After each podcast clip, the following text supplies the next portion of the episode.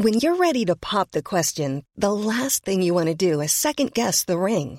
At Bluenile.com, you can design a one of a kind ring with the ease and convenience of shopping online. Choose your diamond and setting. When you find the one, you'll get it delivered right to your door. Go to Bluenile.com and use promo code LISTEN to get $50 off your purchase of $500 or more. That's code LISTEN at Bluenile.com for $50 off your purchase. Bluenile.com code LISTEN. Hey, I'm Ryan Reynolds. Recently, I asked Mint Mobile's legal team if big wireless companies are allowed to raise prices due to inflation. They said yes. And then when I asked if raising prices technically violates those onerous two year contracts, they said, What the f are you talking about, you insane Hollywood ass?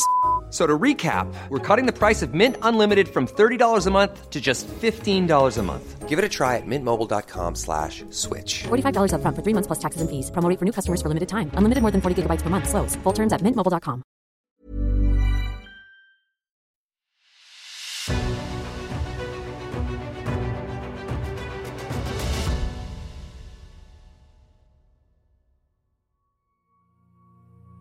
It's The Ancients on History Hit.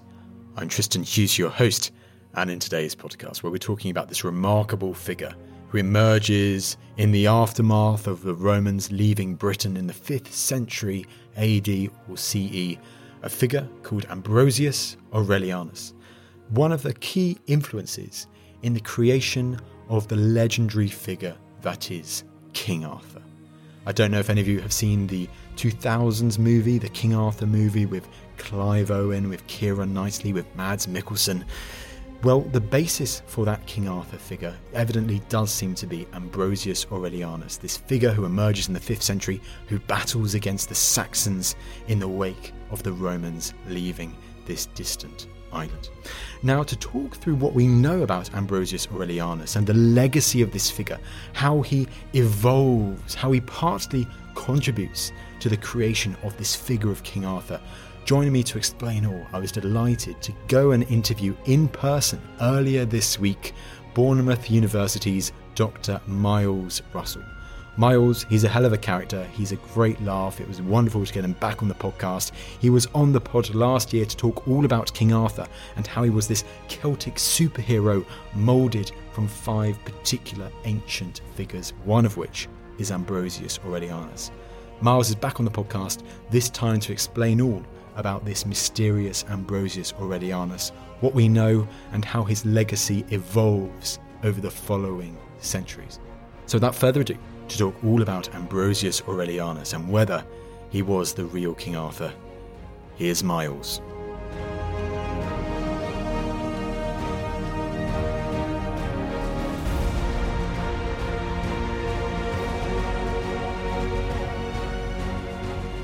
Miles, it's great to have you back on the podcast Tristan, it's good to be here. and doing it in person, which is always a plus. In your office at Bournemouth University. chaos of my office. In the chaos of your office, I see. This is a classic archaeologist's office, though, isn't it? I see just boxes everywhere. I see finds. This is the archaeologist's life, isn't it? It is, it is. I wish it wasn't quite as chaotic as this, but yes, yeah, you're in the middle of, of everything. But a lot of things we actually found this this summer, so uh, which we're processing and working on at the moment. There we go. Who knows? There'll be the next huge discovery announced from this room From this one room. day. From this very room, indeed. We're talking about something a bit different today, though, aren't we? We're going back to post-Roman Britain, and this figure, Ambrosius Aurelianus. Now, the legacy of this figure, from himself to Clive Owen in the early 2000s, I can't think of many other figures from this immediate post-Roman period in Britain that seem to be so well known, or at least have quite a bit of a, should we say, fame around them than this guy. There aren't many people. Obviously, you know, we still refer to that time as the Dark Ages. There is a, quite a lack of reliable written sources, anyway. So Ambrosius Aurelianus is one of those figures who really stands out. Of course, we've got Arthur, uh, and most of the oxygen from discussion of the time is arguing whether he existed or not. But Ambrosius Aurelianus, we know, is there. He is fighting. He's one of a, a series of warlords there in the carnage of post-Roman Britain, trying to establish order and perhaps trying to survive, really. But he's one of the few that we know anything about. And that's what's really interesting, isn't it? You mentioned Arthur, King Arthur, and it seems that Ambrosius Aurelianus plays a part in Arthur's story. But what you say there, I think, is so so interesting is the fact that this guy he is a real historical figure in this time where, as you say, it's it's still shrouded even to this day in quite a lot of mystery. It is. It is. And admittedly, you know, compared to Arthur, Ambrosius is far less well known. He's, he's obviously not a, a huge household name, but you could say he's probably got more impact because we can trace what happens to Ambrosius afterwards. You know, he's got impact as far as the earliest English dynasties have got. He's got an impact culturally in Wales uh, with the origins of the Welsh flag. Um, he's even really looks as if he has got a significant impact on the creation of the Arthur story itself. So arguably, he's got more significant impact than Arthur, or indeed quite a lot of period uh, people from the Roman period right up into into the Saxon and early medieval times. Well, let's delve into this figure then, this really interesting figure. But let's go to the background first of all. Fifth century AD or CE Britain. The Romans have gone. So what's the what's the context when Ambrosius Aurelianus is living? The in period immediately after the, the, the, collapse of the Roman administration is, I guess you could sort of point to more modern examples like the sort of uh, democratic deficit collapse of society in, in Syria or Afghanistan, where you've got a series of warlords, you've got a fairly sort of bloody civil war. And from an outsider's perspective, it's very difficult to identify sides or to really see what's going on. We know that Rome pulls out of Britain in AD 410. Prior to that, there's been a series of rebellions in Britain. is one of the most difficult and problematic of all Rome's provinces. There's a huge amount of military tied up in the province. It's so far away from the, the heart of the empire. It's separated by the English Channel as well. So it, it's a very difficult province to control. And we know in the last sort of 50 years of Roman administration in Britain, they're not controlling it very well. There, there's a series of rebellions. Uh, some of these so called emperors take soldiers out of Britain to attack the emperor in Rome. And by 410, the Emperor Honorius in Rome has had enough and, and basically says to the Britons, sort yourselves out. I've got problems so far too pressing elsewhere. And he acknowledges the fact that the Britons have rebelled against Rome and they're not going to do anything about it. They're left to their own devices. Now, from that point of view, it's frustrating from a historical perspective because Roman writers, people in the Mediterranean, are no longer interested. We're not getting any information from Britain. So we hear lots about, say, the Visigoths in Italy, the Vandals in North Africa, the East and Western Empire fighting each other, but we don't hear much about what's going on in Britain. So, as far as contemporary sources go, we're reliant on a very small number of written texts, most of which aren't written anything close to the time that they're describing, all from a religious perspective. So we've got a, an, an individual called Gildas who's writing in about AD 540. It's about as close to the period as we've got. And he writes a, a religious polemic. It, it's a rant, it's a sermon about the corruption of his time. And he really gives us, you know, if, if we're trying to think of somebody who's really coloured our perspective on post Roman Britain, it's Gildas because it's all about uh, Saxon, vicious Saxons, angry Britons, plague, pestilence, disease, you know, people with their togas on fire, towns burning down. It's real sort of blood and thunder stuff. But he presents it from the point of view that the Britons have strayed from the path of true Christianity. They've become corrupt. They've had you know, orgies and parties and decadence. And he portrays the English, the Anglo Saxons, the migrants coming into Britain, as the scourge of God. They're a biblical plague sent to punish the Britons. That's his perspective. So it's difficult from his writings to really get a sense of what's going on. But he presents a, a world of chaos and confusion where there are multiple warlords each as bad as the other, fighting one another, fighting the Saxons who are coming in. And that's really, from the historical text, that's the view that we get. Eh, you get the feeling that it's not a great time to be alive. And it, it may have been, it may, for most majority of people, it may have been, things may have been fine. If you're on the front line of any kind of conflict, obviously it's less great. But there's no central authority in Britain when the Romans have gone. There's no capital. There's no army maintaining order. So it is pretty much everyone to, for themselves. So we're seeing, a, I guess, a political picture that's fragmenting. People are in conflict, and so there, there probably is a lot of truth in what in what Gildas says about the political chaos of the times. What strikes me is that this, the time when Gildas is writing, this is still 140 years after the Romans left. That's still a sizable amount of time that we have no sources from almost, literary sources. No, exactly. And sort of the peripheral references from the Roman world talk about Britons. Uh, you know, the Britons are, are, are, lost to Rome. They're under the control of the Saxons, and that's pretty much it. There are no useful sources for which um, we can reconstruct the past. So we rely heavily on archaeology. But in the last sort of situation's changing more recently, but throughout the 20th century, we were very much coloured by Gildas's writings. And there was this view that the post Roman period was chaotic and unpleasant and difficult. And so archaeology was presented as evidence for that. You know, archaeologists were looking for signs of violence on skeletal remains, signs of settlements burning down, signs of economic collapse, things that, that supported the narrative of this sort of religious fanatic Gildas. Excavations more recently are, focused on the idea of there are quite a lot of settlements at the time. They seem quite prosperous, people are trading. So there is this other massive evidence that's giving us a better picture of the times. But if we're trying to find a historical text which gives us dates and a chronology and you know, a kind of political idea of what's going on, there isn't one. How Roman, from all the archaeology that people have been doing so far, what is our best bet as to how Roman Britain is at this time? Britain is, well, if you go back to about, I guess, 100 years before the Romans leave, you can say Britain isn't that Roman. It's an un-Roman province. There are obviously a large number of wealthy villas, but it's the rich, it's the powerful who are Roman, who are integrated into Roman lifestyle. When you go out away from the villas into the rural settlements, you'll see, yeah, I guess you could say peasant communities, people who are farming subsistence levels, they haven't got a lot of access to Roman goods. They're almost excluded from that Roman lifestyle. So when we're talking about Roman culture, it's tied up with the hyper wealthy.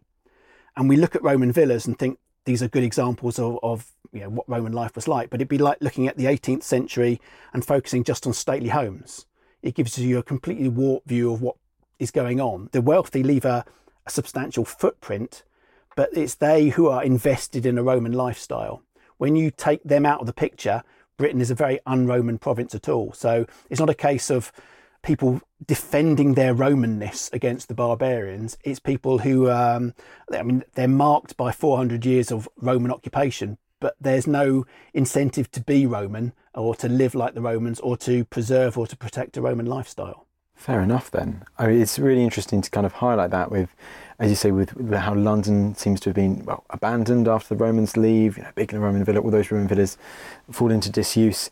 But also, in this period, post-Roman period, you have the emergence of a figure called Ambrosius Aurelianus, who it seems does have this Roman heritage that is highlighted again, if we go back to Gildas, you know, he's writing in the 540s after the time of, of Ambrosius, Gildas is damning about every single person, you know, every leader, every church member, every anyone involved in the clergy is corrupt or sinful or depraved. The only person he's got a good word for is Ambrosius Aurelianus. He describes him as the last of the Romans, presumably somebody of a very wealthy background who's got their own private army. But whatever Ambrosius does, it's worthy of Gildas's praise. The only person in his entire narrative who does anything worthy. And he doesn't give us a lot of detail, but he says that his parents, very sort of euphemistic phrase, he says uh, they were of the purple. It's emperors in the first and second centuries AD, purple is such an expensive dye that they wear have purple clothes, purple toga. Senators have purple stripes. So wearing the purple means that you are an emperor or a member of the imperial family. And he says that Ambrosius's parents were of the purple. So presumably they were an usurpers or they were general. They were someone high up in the infrastructure of Roman Britain. So he's inherited that sense perhaps of, of destiny. He's inherited that sense of, of having a, an army, of having military background. But that's really all we know about him, apart from the fact that he fights a battle against Saxons at Mount Badon, and it's portrayed as a dramatic victory, the enemy almost completely annihilated. It's a big sort of a victory over this barbarian horde the like of which has never been seen before. So that's why Gildas gives him the, this sort of praise as a military genius who inflicts a crushing defeat on the enemy. If we go back to Gildas quickly before going on to the Battle of Mount Badon, because I'd love you to explain in more detail what Ambrosius's supposed role in this battle. It does sound, therefore, that with the figure of Ambrosius Aurelianus, Gildas is he our nearest? Is he our, and I put quote unquote, is he our best source He's for our this only figure? source. He is our only proper yeah, source. I mean, he, he is. He says the really other irritating thing about Gildas. He doesn't give us dates. The people he's writing for, his his congregation, you know, he, he doesn't need to give dates because they're aware of what he's talking about. The only thing he says is uh, the Battle of Mount Badon occurred 40 years ago. But given he doesn't tell us when he's writing, that's a fairly pointless, useless sort of uh, definition. So we're assuming Badon's about 500, Gildas is writing about 540, but there's no, he doesn't give us a list of battles, a list of events or dates. So he's our only surviving source from that. There may have been other sources which are since lost during the like, dissolution of the monasteries, where we know huge amounts of documents were burnt uh, relating to the earliest religious activity in Britain. But he's the only material that's close to the period that we can rely on. And so, talk to me therefore about the Battle of Mount Badon in Gildas's account and the role of Ambrosius Aurelianus in it. He cites Badon as the, sort of the crowning achievement of Ambrosius's reign.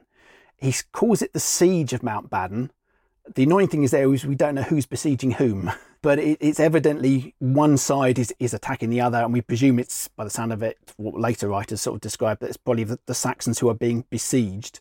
But it's portrayed as a, as a stunning victory, and it certainly resonates down through the generations because later writers credit Badon to King Arthur. Uh, it becomes the crowning victory of Arthur's reign. So he sort of absorbs that particular campaign, that, that particular battle, and it becomes his crowning achievement. So it's obviously very, very important, but casualties, we don't know. We don't really know where it was fought, although most modern historians assume it's somewhere around the area of Bath, and it might be Badon, Bathon, Bath is that same sort of geographical placement. So we don't know much about other than the fact it is a vital turning point in the post Roman era. But anything else is, is really sort of guesswork. In regards to vital turning points, you also mentioned how this seems to be the climax of Ambrosius Aurelianus's achievements from what Gildas is saying. How does Gildas therefore picture depicts the rise of Ambrosius Aurelianus? Is it very much that he is, as we let's say we see in a recent, a rather recent film, King Arthur film with Clive Owen, this idea that he rallies the Britons, he unites them, he brings them together, and that a series of battles are fought against the Saxons, which ultimately culminates in the Battle of Mount Badon?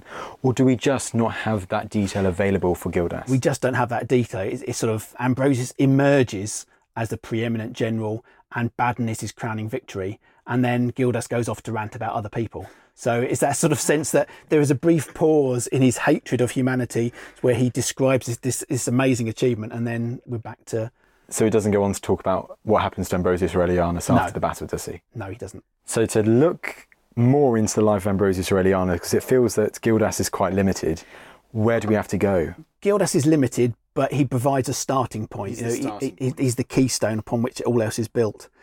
Our next really sort of major source is a difficult one. It's often ascribed to Nennius.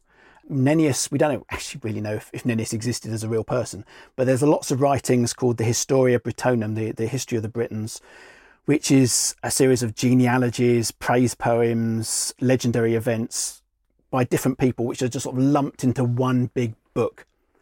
And Ambrosius' story appears in a more developed form there, but it's quite clear. I mean, this is written at some point probably in the sort of 900s AD. This is written down. So it's a long, long time from the, the, the periods it's describing.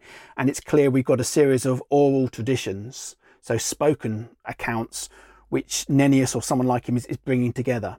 So a lot of stories contradict one another. Sometimes we get different accounts of the same people, but Ambrosius Aurelianus appears in, in there as what's been referred to by later writers as the dragon prophecy which sounds nice and dramatic. Right. But essentially, it's we get an account whereby there is a leader of Britain, or the Britons called Vortigern, who every source describes as a thoroughly bad hat. You know, he's somebody who's invited the Saxons in, uh, he's been betrayed by them, he's had all his aristocrats murdered by them. And Vortigern flees to the, the distant part of his territory where he st- tries to build a castle. And this is where we get suddenly the legendary element coming in, the, the great sort of mythology. Somewhere, and it's assumed to be somewhere in North Wales. He's creating a castle to protect himself. The builders start. The next morning, all the building materials gone. They start again. Next morning, the building material's gone, and it, it can't actually create a defensive structure. And so he asks his advisors, "What can we do about this?" They say, "You need to find a boy who has no father, a boy who's been a, sort of a miraculous conception. Bring him here, cut his head off, sprinkle the blood on the site. You'll be fine." And eventually, to cut a long story short, his advisors find this young boy, uh, and his mother claims she's she's never met a man. You know, she hasn't been in contact with anyone, so it's a miraculous birth. They bring him to the site, and just before they kill him, he says, "What you need to do is to dig down into below the foundations and you'll find a, a pool, basically a, a large sort of area. And they do that and they find a tent in each corner of this subterranean pool. There's a white dragon or a white serpent and a red one. The two are fighting. The red one looks like it's going to win, but then the white one sort of backs the red one into a corner. And then finally, the, the red one is eventually triumphant, and they sort of go, "What the hell is this? What, what is what is going on?" And the boy announces that he's called Ambrosius Aurelianus. Uh, he does actually have a father. His father is a, is a Roman consul. So you know, there's two variant forms of that story. But he says effectively what you're seeing is the white dragon is the Saxons, the English, the red dragon are the Britons or the Welsh. And although the Saxons look like they're triumphant now, the red dragon will eventually defeat the white. And this becomes a major element in lots of Welsh mythologies. Uh, it becomes a major element that a lot of the princely dynasties of medieval Wales take on board. Llywelyn the Great takes on board as, as quite a, a major motif. And we see the development of the Welsh flag and the symbol of the red dragon coming from that story. Now, of course, we'd have no idea where this story originates from, but the fact we've got Ambrosius Aurelianus as a young man, you know, this is his earliest, it's of like his origin story, motivating the Britons, giving them something to fight for, and giving this sense of destiny. Later accounts rewrite that and it becomes Ambrosius Merlin, and then it becomes Merlin. So the, story of Merlin comes out of Ambrosius, but Nennius first credits this to Ambrosius. Um, so Vortigern, the bad king, is replaced by Ambrosius the good king. And at the end of the story, we've got Ambrosius attacking Vortigern in his castle. The castle gets destroyed. The bad guy gets burnt with his entire army, and Ambrosius takes power. And so, in that version, is there no is there a comparative version to Mount Badon battle, therefore, or is it very much this clash against Vortigern? In Nennius, we get this is the first time we see the name Arthur really emerging because we get a list of Arthur's twelve great battles now, some of these battles are obviously repeated, so it's probably more like six great battles, of which the other six yeah. have been repeated, but Badon is in there. And it's the first time that Badon has been taken from Ambrosius and given to Arthur. Arthur's not credited as a king, he's the Duke of Battles. But it's the first time that we've seen Arthur as an individual being named. Now, the problem with Arthur, as we've been aware of, you know, for generations, is that Gildas doesn't mention him. Earlier source doesn't describe King Arthur. And there's an absence in his writings, which is either because Gildas hates Arthur, but I think he would have mentioned him and said what an awful person he is, because he does that to everyone, or Arthur's been created from other great characters. And Ambrosius, because we know it's Ambrosius that fights Badon, and later Arthur is given that battle, that I think the Arthur story is a, is a composite character a large part of which is created from the, the real life character of Ambrosius Aurelianus, who f- does fight Badon, who does get the Britons together and who is seen as a great rallying force.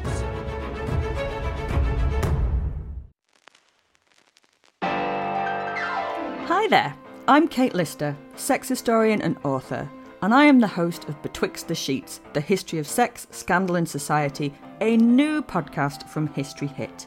Join me as I root around the topics which have been skipped over in your school history lessons.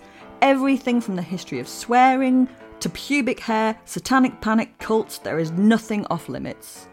We'll be bed hopping around different time periods, from ancient civilizations to the Middle Ages to Renaissance and early modern, right up to now. Listen and subscribe wherever you get your podcasts.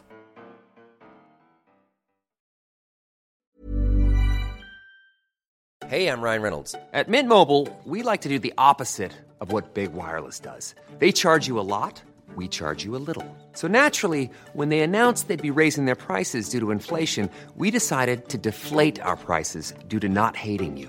That's right. We're cutting the price of Mint Unlimited from $30 a month to just $15 a month. Give it a try at mintmobile.com slash switch. $45 upfront for three months plus taxes and fees. Promote for new customers for limited time. Unlimited more than 40 gigabytes per month. Slows. Full terms at mintmobile.com. Hello, host of Dan Snow's History Hit podcast here. History isn't just dates and facts, it's about the incredible stories that shape our world.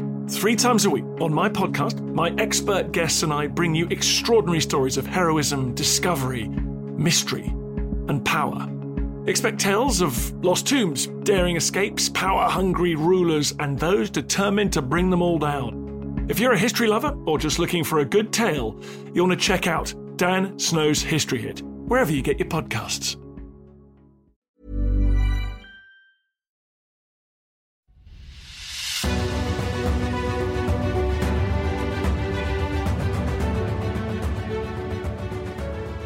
And it is interesting, isn't it, if you mention that Nennius writing in the 10th century? Yes. 10th century, and if Well, Gildas. as- as close as we can get. As close as we can guess. And if Gildas is in the 6th century, and Gildas mentions Ambrosius Aurelianus then, even though the mentions of Ambrosius you don't hear in the centuries between, evidently the legacy of that figure does live on. So it's really interesting to try and piece together how his legacy has developed, has evolved by the time you get to Nennius, particularly in that Celtic, you know, the non-Saxon conquered part of Britain. It is. I mean, it, it's really, in a way, it's quite, it's exciting, but it's also frustrating because we know when the character Geoffrey of Monmouth in the 1130s writes down a series of legends, he says a lot of these are oral stories that people have been telling for, for hundreds of years. And we know in, if we call it Celtic society, there is this oral tradition of storytelling. That stories are passed down by word of mouth. They don't write anything down. And the danger is there that we know that stories can last for hundreds, if not thousands of years, but they gradually change and they mutate and they develop into other things. So the stories of Ambrosius and the story, later stories of Arthur are written down hundreds of years after they really happened. So they've mutated into something else. And getting back to the origins of the story is very difficult. But we can at least say when Gildas writes in 540, there is no Arthur. He appears later, and it might be that he's being created out of the story of Ambrosius Aurelianus. Well, when you look at a figure therefore like Nennius, and we'll get on to Geoffrey of Monmouth in a bit too, I mean, how have you found it trying to see whether there's this element of truth, the basis of truth for the very much legendary figure of Arthur and also of Ambrosius Aurelianus by that time? Is there any way by looking at Gildas's accounts and then looking at an account like Nennius and thinking, right, is there any basis of truth here in which I can look at Gildas's account, get an idea of this figure of Ambrosius Aurelianus from that, and then potentially learn a bit more of this figure away from the fantasy in later sources like Nennius? It's very, very difficult. I mean, the problem is when we look at Nennius and we look at some of the later writings, there's things in it that are so obviously fantastical, like the whole serpent stories, the fighting dragons. This is obviously something really fantastical, really sort of, this couldn't have happened in a sense. There's so many of these kind of, of accounts that it's quite clear that when you get into the 8th, 9th centuries, the original stories of Ambrosius and what develops into Arthur have shifted completely and that they are becoming more dramatic. You're having giants and dragons and magic being added to it. So to try and drill back down to the, the original stories is extremely difficult. We don't have a wealth of primary sources. And so using these later versions to try and create a story, I mean, it's worth doing, but you're never really going to, to get to the, you uh, know, the, the actual, I guess, solid truth of the, the original. Incredibly difficult question, I know, I know, fair enough. Well, let's go on. But before we go on to Geoffrey of Monmouth, that I've mentioned there, another key figure who I believe does mention Ambrosius Aurelianus, or maybe it's quite a brief reference, Bede. So, what do we hear about Ambrosius Aurelianus from Bede? Very little, but I mean, Bede is an interesting contrast to Gildas because, because you know, Bede is writing a good sort of couple hundred years later, but he's writing from within the English perspective. So, the ecclesiastical history of the English people that Bede writes, it's you know, whereas Gildas describes the English, the Saxons, as a scourge of God, in Bede's account, they are God's chosen people. And they're being brought across the North Sea, almost like Moses like, to the promised land. So their Bede's outlook is, is very, very different. He mentions in passing Arthur, we get a brief sort of reference to Ambrosius. There's a sense, I mean, effectively, when he's talking about the British leaders, he plagiarizes Gildas. He just, if there are certain sections where you can almost word for word what Gildas has said. Ancient writers, especially religious writers, they're not as bothered as plagiarism as we are today. You know, if a modern historian or writer takes wholesale sections of someone else's writing without crediting them, that's bad. We recognize that's bad, and that could be the end of their career. In the medieval period, that's perfectly fine. You, you just do that. You don't have to provide references. You don't have to say you're quoting someone else. So a lot of sections Bede repeats what Gildas has said, so he's not providing any secondary, additional, useful information. He's just repeating verbatim what the earlier writer has said. Well, there you go. Well, let's then move on, therefore, to Geoffrey of Monmouth. Now, how does Geoffrey represent Ambrosius Aurelianus? Take it away.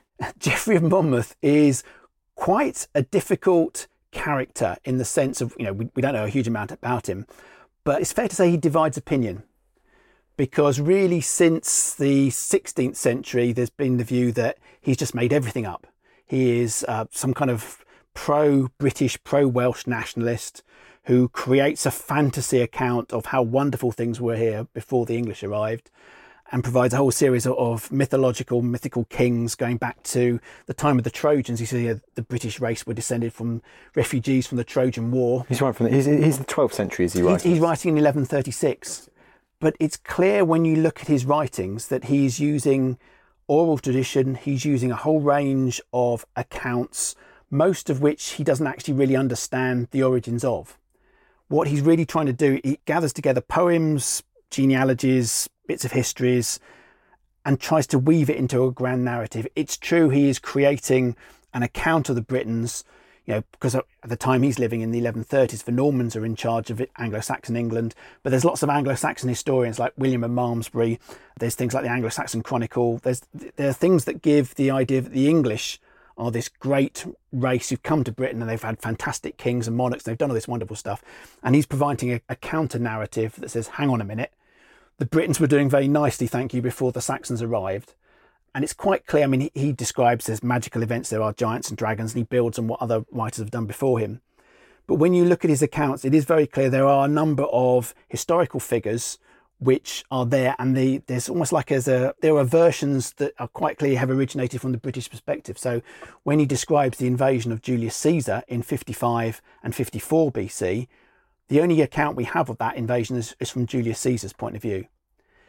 Geoffrey of Monmouth gives us the British perspective, and he uses a series of names that weren't actually known to him, but which archaeology has since revealed through coinage. So there, there are certain hints that he is using earlier accounts, albeit ones which were transmitted by word of mouth rather than being written down.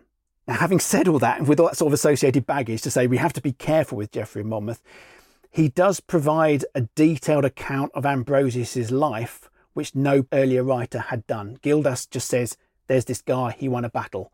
Um, you know, Bede repeats that.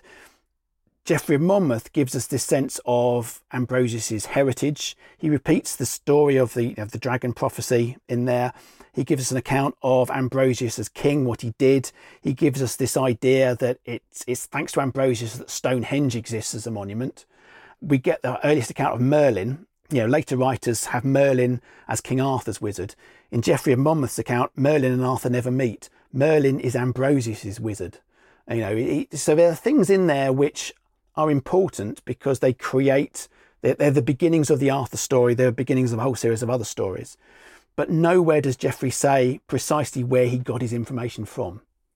So, although we can say there are things there that obviously have come from verbal or oral sources, it is possible that he is also making stuff up. We just can't say. So we, I think we have to be very careful, but it is interesting in what he does say about Ambrosius because one of the key events he mentions um, the battles that he fought, but it's intriguing that Badon has now moved to being King Arthur's battle. Arthur come Arthur is Ambrosius's nephew in this account.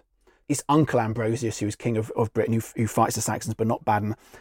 But he gives us this wonderful account not just of the dragon prophecy, but this idea that because the Saxons have slaughtered a large number of British aristocrats, Ambrosius wants to create a monument to them. And he creates it on Salisbury Plain. And his wizard Merlin says, What you got to do is go to Ireland. There's a stone circle there, which is ideal. We'll go over there, we'll steal it, we'll bring it back to Salisbury Plain, we'll put it up, and it will be a monument to the, those who've fallen fighting the Saxons. And we get this really convoluted and rather bizarre account of the stones being brought over. And in the middle of it, Ambrosius is then crowned king. So it's part of a coronation. Now, although later archaeologists have said, well, we do know that the certainly the blue stones in Stonehenge come from Wales, so there might be some evidence, you know, some sort of idea of the stones travelling some significant distance excavations inside Stonehenge, and I was part of the dig that Professor Timothy Darvill and Geoff Wainwright did in 2008. But we excavated a series of bluestone sockets in the interior, and they're full of late Roman material. It's quite a lot of evidence that the bluestones, as we see them today, aren't prehistoric survivals. They've been chipped at, they've been modified, they've been moved around. And although there's no proof, it would be intriguing to think that Ambrosius Aurelianus as a character if he's, you know, I can't think of a better place to be crowned king than in the centre of Stonehenge. But what we're probably seeing, rather than the stones being brought there, they're being modified. They're being chipped, they're being changed, they're being altered, and Ambrosius is at the centre of it. there's, uh, we can also say you know, nearby you've got Amesbury, which translate as uh, Ambrosius's burh. Now we don't know whether that's a survival of the memory of Ambrosius being there, or it's some kind of back projection, or it's an invention to try and explain the name. But it's one of those key geographic locations in Britain where the name Ambrosius survives, and it's right next to Stonehenge. So there's lots of sort of intriguing evidence that links the character to the site, but it's Geoffrey of Monmouth who gives us that. And of course, we've got to be careful what he's saying. But as you say, we have to be careful. We have to take it with a huge bucket full of salt, exactly. But it is really interesting there that you have this potential archaeological evidence which seems to affirm that this site was being used in this post Roman period. You have this potential link to the name Ambrosius Aurelianus there. And then you have Geoffrey of Monmouth's accounts. And it's almost as if it's so intriguing to kind of go down that rabbit hole, isn't it? And to sort the fa- not well, not fact from the fiction, but to find where the elements of truth, the basis of truth, might be in his account, as you suggest, said earlier, with these Britons who were fighting against Julius Caesar, who we know were present in Britain mm. at that time. It's really interesting, therefore, to delve into a source like Geoffrey of Monmouth to try and figure out what is the truth behind the myth in all of this? Yes, it is. It is. I mean, I say it's you know, intriguing that Ambrosius is linked with the, this part of the West Country, uh, and that we have got. I mean, we look at Stonehenge and we think of it as a as a fantastic survival from the Neolithic and Bronze Age, and you tend to forget about every subsequent generation has also seen it, and they may have changed it. And there's very clear evidence in the late Roman period and the post-Roman period, someone is changing it. It would be nice if it was Ambrosius Aurelianus. That's the literary tradition, but we'll, you know, short of actually finding an inscription there that says that, you know, we're never really going to be able to prove it. No, absolutely fair enough. I mean, let's keep going on Geoffrey Monmouth for a bit longer. What does he therefore say happens to Ambrosius Aurelianus? Ambrosius Aurelianus, he, he's been given credit for unifying the kingdom. You know, he defeats the Saxons, he chases them up to uh, York. Um, he defeats them. His army defeats Hengist, who's one of the, the great Saxon leaders at, at the time. They bring peace to the kingdom. But eventually, Ambrosius Aurelianus, there is a court plot and he's poisoned and assassinated. And then his brother, Uther Pendragon, takes over. And of course, it's Uther who is the father of Arthur. So we've got this sideline of a new dynasty being created. Now, I think from what we were saying earlier, Arthur is a problematic character, and it's quite clear that the Battle of Mount Baden, Badon has been given to him. It's been taken from Ambrosius and given to Arthur. There are other things that are also been taken from other characters and given to Arthur. And I think we have to be very careful because when we look at Arthur, in Geoffrey of Monmouth is the first person who gives Arthur a life story from conception to death. But all aspects of Arthur's story in Geoffrey has come from other people. And I think what he's done is created a, an ultimate Celtic superhero at the end of his book which is drawn from all the previous characters. You know, so he's creating a fiction. And it's Arthur who lives on at the expense of Ambrosius Aurelianus. He is the real historical character we can point to and say did exist. Arthur probably didn't exist, but he's been generated out of the exploits of others. So, I mean, that's well, let's keep on that a bit longer then. So, you mentioned, and as you've said in our previous podcast about King Arthur last year, there are several figures who contribute to this creation of this Celtic superhero. So, how significant is Ambrosius Aurelianus in the creation of King Arthur compared to these other figures who contribute to the figure? Ambrosius is the only one who fits the date. So the other characters, we've got Magnus Maximus in the in the fourth century, we've got Arviragus or Caratacus in the first century AD. They provide dramatic battles. When we read stories of Arthur, there's a lot of things in there like we've got you know arthur's portrayed as a celtic warrior he's, he's a berserker he's got chariots. There's this real sense that a lot of it comes from earlier periods from earlier sort of epic poems. Ambrosius aurelianus is the only warrior in the post-roman period who's fighting the saxons which is what arthur does. So i think when geoffrey of monmouth is writing his account he's got other sort of characters who he brings forward and sticks into the arthur story but ambrosius is there at the right time doing the right thing and it's Ambrosius who fights at Badon Hill. But Geoffrey of Monmouth wants to give Badon to Arthur, his character. So he takes it from Ambrosius. But it's Ambrosius who is there at the right time in the 5th century AD. You know, he's the one who's doing the fighting. He's the one who, who fights the siege of Badon. He's the one who arguably might be unifying the country. He's the one who got a grand coronation at Stonehenge.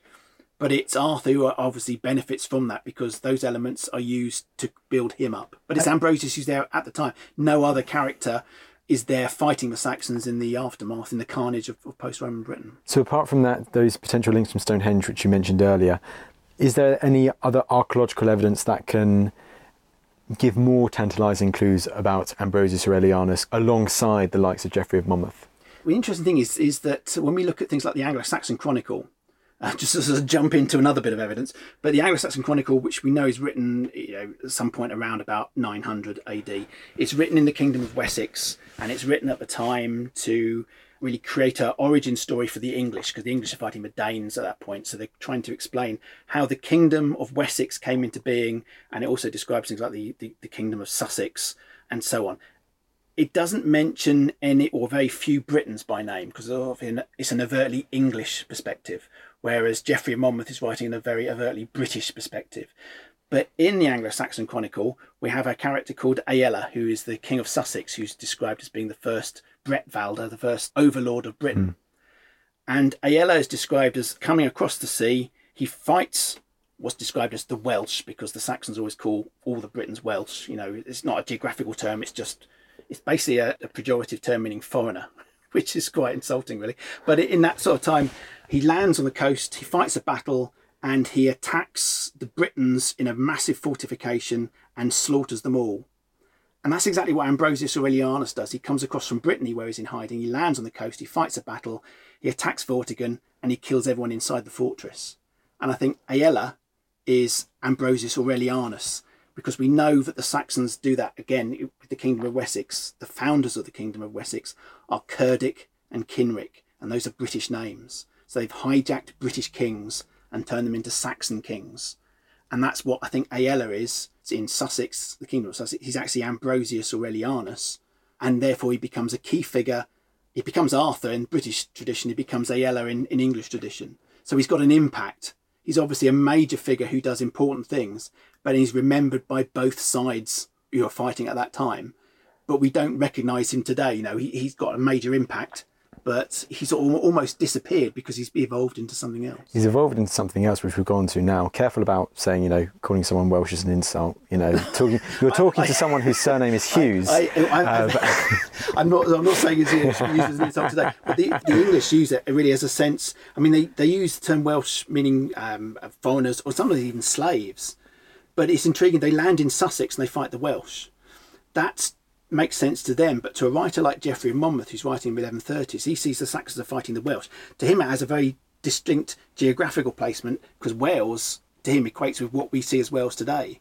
So a lot of stories of Saxons fighting Britons get transposed to Wales because when people are writing it up, you can't have the Welsh in Sussex, but you can have them in the western part of Britain. It's all good, amigo. Just pulling your leg. Just pulling your leg. A final thing, then. Let's talk about Clive Owen and the 2000 and X, whatever, whenever, whichever year it was, film King Arthur. Yeah. Because that King Arthur one, it almost seems as if it is, or it is, isn't it? King Arthur is the name, but it's fighting against the Saxons. You have that Roman influence there too. I don't know if there's any actual Sarmatian link in Ambrosius Aurelianus' story, no. but that seems to be a prime example of where the Ambrosius Aurelianus story has evolved into the Arthur story and is sometimes Arthur is portrayed in that way. Yeah, Arthur tends to get portrayed more more recently as a late Roman general. So as exactly as you know, Gildas describes Ambrosius Aurelianus as somebody of Roman heritage. So he's there in Roman armor, organizing people in a very. He's the last gasp of Roman Britain. I'm pleased you brought that film up because um, I have issues with it. I mean, it's a it's a great bit of sort of swords and, and sorcery sort of thing. It's got a lot of problems in it. The Saxons land in Scotland and then they march south to Hadrian's Wall, and it has problems, but at least visually, it conveys a sort of sense of the chaos after the Romans have left. Political stability has gone, and you've got people who are probably using Roman forts as the basis of a new kingdom. You know, you've got private armies, security forces, you've got warlords and their families ensconced within the remains of Roman forts and sometimes rebuilding Iron Age hill forts. And I think visually, at least, that gives us a sense of politically what's going on, people fighting for survival. And it's later generations who look back at that and pick certain characters as their, you know, everyone likes an origin myth. Every country, every society's got an idea of where they come from, even if it's wrong. And I think people look back to Ambrosius and to Arthur and they pick and choose certain leaders and they create a mythology from that. And we've got to try and sometimes take away that mythology and go back and say what actually is happening, what's the reality of that situation. And I think at least from the point of view of giving us a sense of what society was like, the film King Arthur is good. From a historical point of view, it's diabolically awful. But don't let me stop any of your, your listeners from watching it. Let's go back to the history very quickly then. Slight tangent. Last thing before completely wrapping up. Tristan, Sir Tristan, there's no parallel, is there, that he's actually linked to a Romano British hero like Arthur, is there? Well, Tristan and Isolde. Yeah. Oh, is that the? Oh, that's the yeah, Isolde. I mean, there is? I mean, in, in Selfish Cornwall, tangent at the end. To know. You've got the, uh, the so-called Tristan stone, which is a sort of sixth, seventh century stone, which cites somebody called Drustanus.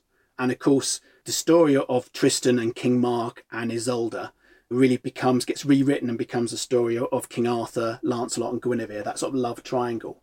But it's a much, much earlier element, and certainly, I think Tristan is a Cornish hero.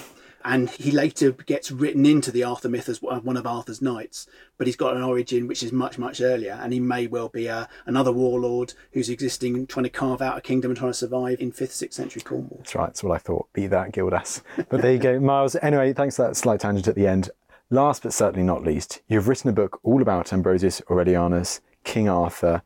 This book, which is called Arthur and the Kings of Britain by Amberley Publishing. It came in 2017, but it, yes, we're doing a, a, new version of that and bringing new evidence into it. But it, it's really an attempt to looking at Geoffrey of Monmouth and all these sources to try and see the historical reality within all these sort of later mythologies and trying to understand who Arthur was, who Ambrosius Aurelianus ultimately was. I'm very jealous. That is such a good topic, anyway.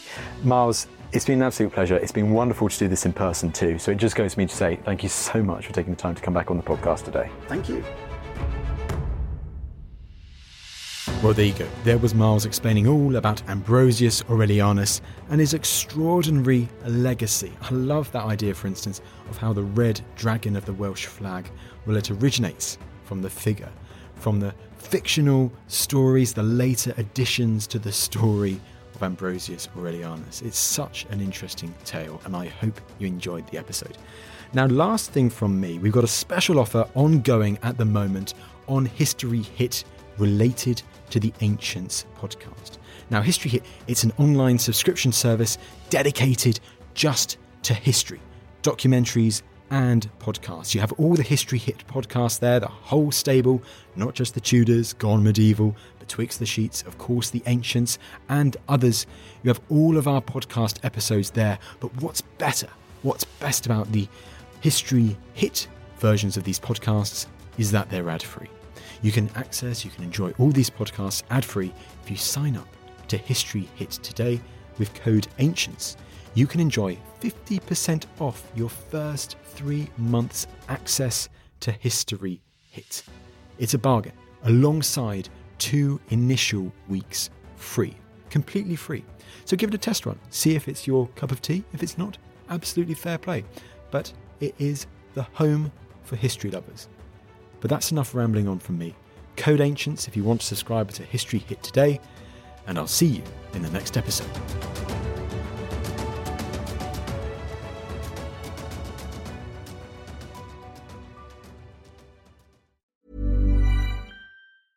Even on a budget, quality is non-negotiable. That's why Quince is the place to score high-end essentials at 50 to 80% less than similar brands. Get your hands on buttery soft cashmere sweaters from just 60 bucks, Italian leather jackets, and so much more.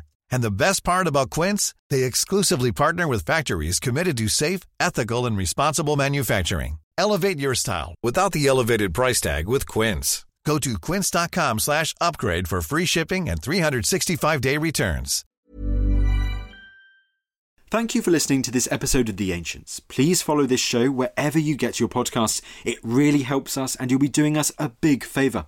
Don't forget you can also listen to all of these podcasts ad-free and watch hundreds of documentaries when you subscribe at historyhit.com slash subscribe. As a special gift, you can also get your first three months for just £1 a month when you use code ANCIENTS at checkout.